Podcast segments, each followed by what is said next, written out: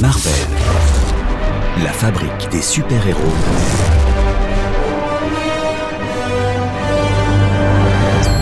Avec Charline Roux. Quitte à intégrer une équipe super, autant savoir de quel côté se ranger. Héros ou vilain, le bien ou le mal. Et d'ailleurs, tous ces méchants le sont-ils vraiment? Quels intérêts servent-ils? Les leurs ou ceux d'une cause bien plus grande? Et pourquoi pas rejoindre le côté obscur de la force? Qui sont les némésis du MCU Sont-ils des rebelles avec une cause? Hé, hey, Captain Je crois que j'ai repéré les méchants dont tu parlais Tout va bien?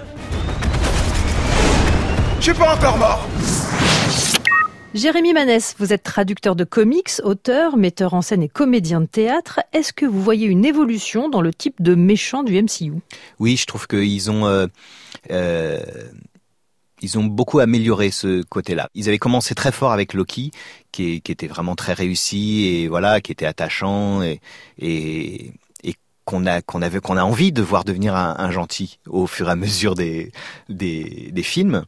Et puis après il y a eu des, méchants plus anecdotiques qui étaient euh, euh, plus effectivement la menace ultime qui veut tout détruire etc avec des mobiles pas forcément euh, très euh, très lisibles quoi. Mais sur les derniers films voilà ils ont ils ont fait vraiment fait l'effort d'avoir des personnages des antagonistes qui qui ont quelque chose à défendre de, de et qui, qui me surtout aussi mettent les, les gentils face à leurs propres contradictions. Philippe Gage, journaliste au Point Pop et co-réalisateur du documentaire Marvel Renaissance. Plus on avance dans le temps, et plus on a des méchants qui, euh, euh, voilà, que ce soit Eric Killmonger dans Black Panther euh, ou euh, Thanos dans euh, Avengers Infinity War, ce sont des méchants qui cherchent à, faire avancer des causes personnelles et qui ont une dimension un peu un peu plus politique, alors que ce soit l'écologie avec Thanos ou une sorte de, de de, revanche de, de, de, des peuples africains sur sur la sur sur, sur la civilisation occidentale. Depuis que je le connais, il n'a jamais eu qu'un seul but. Exterminer la moitié de l'univers. S'il s'empare de toutes les pierres d'infinité, il pourra le faire d'un simple claquement de doigts. Comme ça. Rappelez-moi comment il s'appelle. Thanos. Hélène Valmarie, maître de conférence en études cinématographiques. Thanos, il est, méchant, mais en même temps, il est pas si méchant. Il voit bien que le monde va mal et il a une solution, c'est de euh, d'éradiquer la moitié de la planète. C'est assez drastique, mais en même temps, ça part d'une intention qui est pas foncièrement mauvaise et qui a pu être l'intention de d'autres méchants euh, chez DC, ou je pense à Ra's al Ghul, par exemple, dans les Batman. Il y avait, cette idée-là euh, aussi. J'ai l'impression, quand je vois le film, que finalement, peut-être qu'il il incarne quelque chose que vers quoi n'ose pas aller les Avengers, euh, qui serait bah, effectivement, bah, si on laissait euh, le monde euh, s'autodétruire, les extraterrestres tuer une partie de la planète, le, les Chitori avoir gain de cause, et bah peut-être que effectivement le monde irait mieux. En tout cas, l'expérience qu'on a fait à nous sur certaines planètes a a, a fonctionné. Donc c'est c'est un bon méchant parce que il son intention première, euh, elle est, euh, elle est plutôt bonne.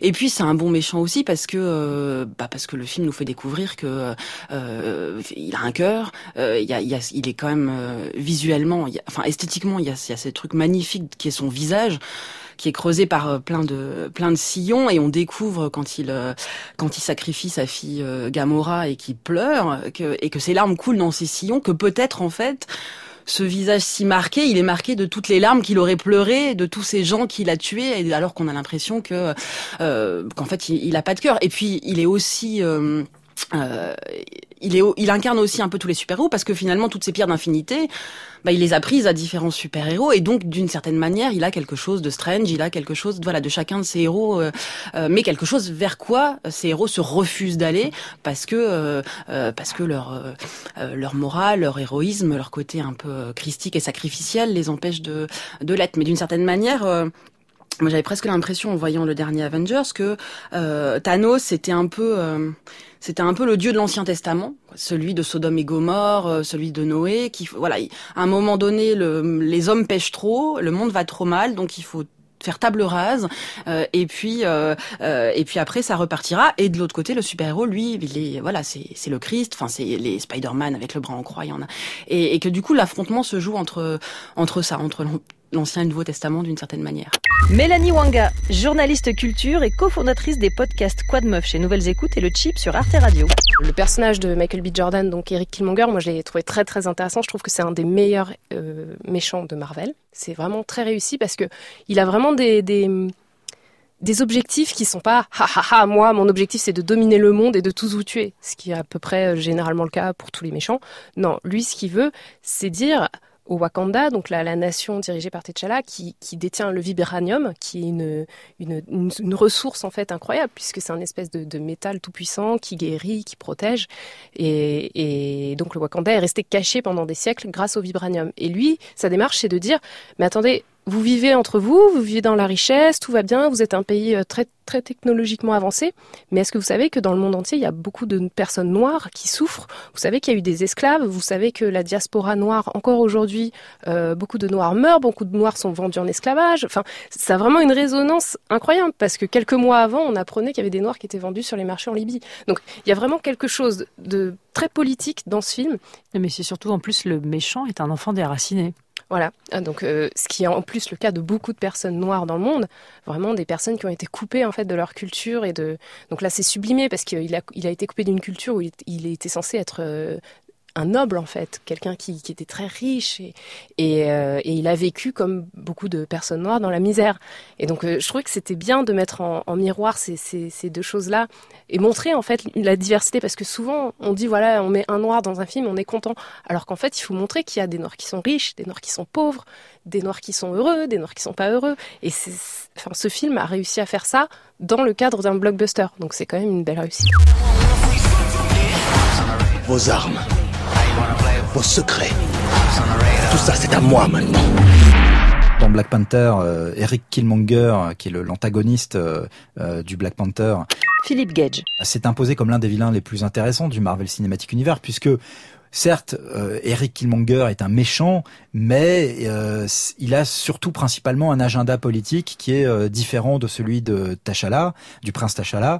Euh, et lui, il est plus dans une. Il pense que le Wakanda doit, au contraire, s'affirmer de façon comme une nation conquérante et entrer dans une logique de conflit avec la civilisation occidentale qui, qui n'a eu de cesse de, de, piller les ressources africaines. Et donc, et lui, lui même Eric Elmonger, il a un passé très douloureux euh, euh, et qui, euh, voilà, qui fait de lui un méchant avec une cause à défendre. Jérémy Manès, un bon méchant, c'est un méchant qui devient gentil ou c'est un méchant qui reste indécrotablement méchant? Les deux, je trouve ça, je trouve ça intéressant les deux. C'est toujours intéressant de voir un, un méchant essayer de passer du bon côté, et c'est aussi intéressant de le voir échouer. Et euh, et c'est de voir comment le, le, gentil se positionne par rapport à ça aussi de l'autre côté. Mais quand on prend Infinity War, par exemple, euh, tout est, est, construit dans le film comme si Thanos était le personnage principal et le héros de, son, de sa propre histoire, quoi. Et c'est très, ça en fait quelque chose de très intéressant, quoi.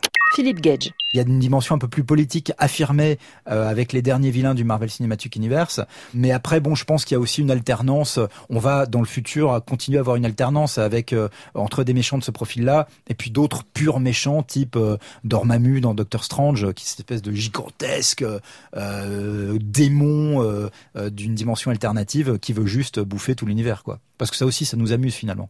Renan Cro, journaliste chez Cinématiseur et enseignant en histoire du cinéma. Je pense que le, la question du méchant, la binarité des, des films de super-héros et des comic books, elle est essentielle. C'est-à-dire que si on va voir un comic books pour avoir non pas du manichéisme, ça c'est construit là-dessus parce que c'est la figure du conte, c'est le bien, le mal. Je pense qu'ils ont ils ont réussi aussi, notamment dans les derniers films, c'est-à-dire à la fois Thanos dans Infinity Wars, mais aussi euh, le personnage euh, dans euh, Black Panther qui est joué par Michael B. Jordan, à donner une incarnation et à donner non pas des excuses à leur personnage, mais des raisons et des raisons qui sont en fait des raisons humaines. C'est-à-dire que je pense d'ailleurs, on le sait, que Ryan Coogler au départ aurait rêvé que ce soit Michael B. Jordan qui joue Black Panther, mais Chadwick Boseman était déjà engagé et on le voit à l'écran en fait que c'est presque le personnage du méchant qui l'intéresse plus. De la même manière, quand euh, euh, Thanos apparaît à l'écran et, et, la manière dont le personnage de Thanos, ce qui est raconté, et c'est presque lui qui clôt le film, ça dit quelque chose pour le public et ça raconte aussi quelque chose d'une forme de mal nécessaire. Et je pense que vraiment Marvel est hanté par cette idée-là du mal nécessaire. Et la bascule, elle se fait dans le Civil War où l'opposition se fait entre les super-héros. Il y a plus de méchants, il y a deux groupes de super-héros. Et là, tout d'un coup, il y a une bascule idéologique et philosophique qui se fait. C'est que le bien et le mal est une question d'action. Marvel. La fabrique des super-héros. Une série originale proposée par Création Collective et France Inter.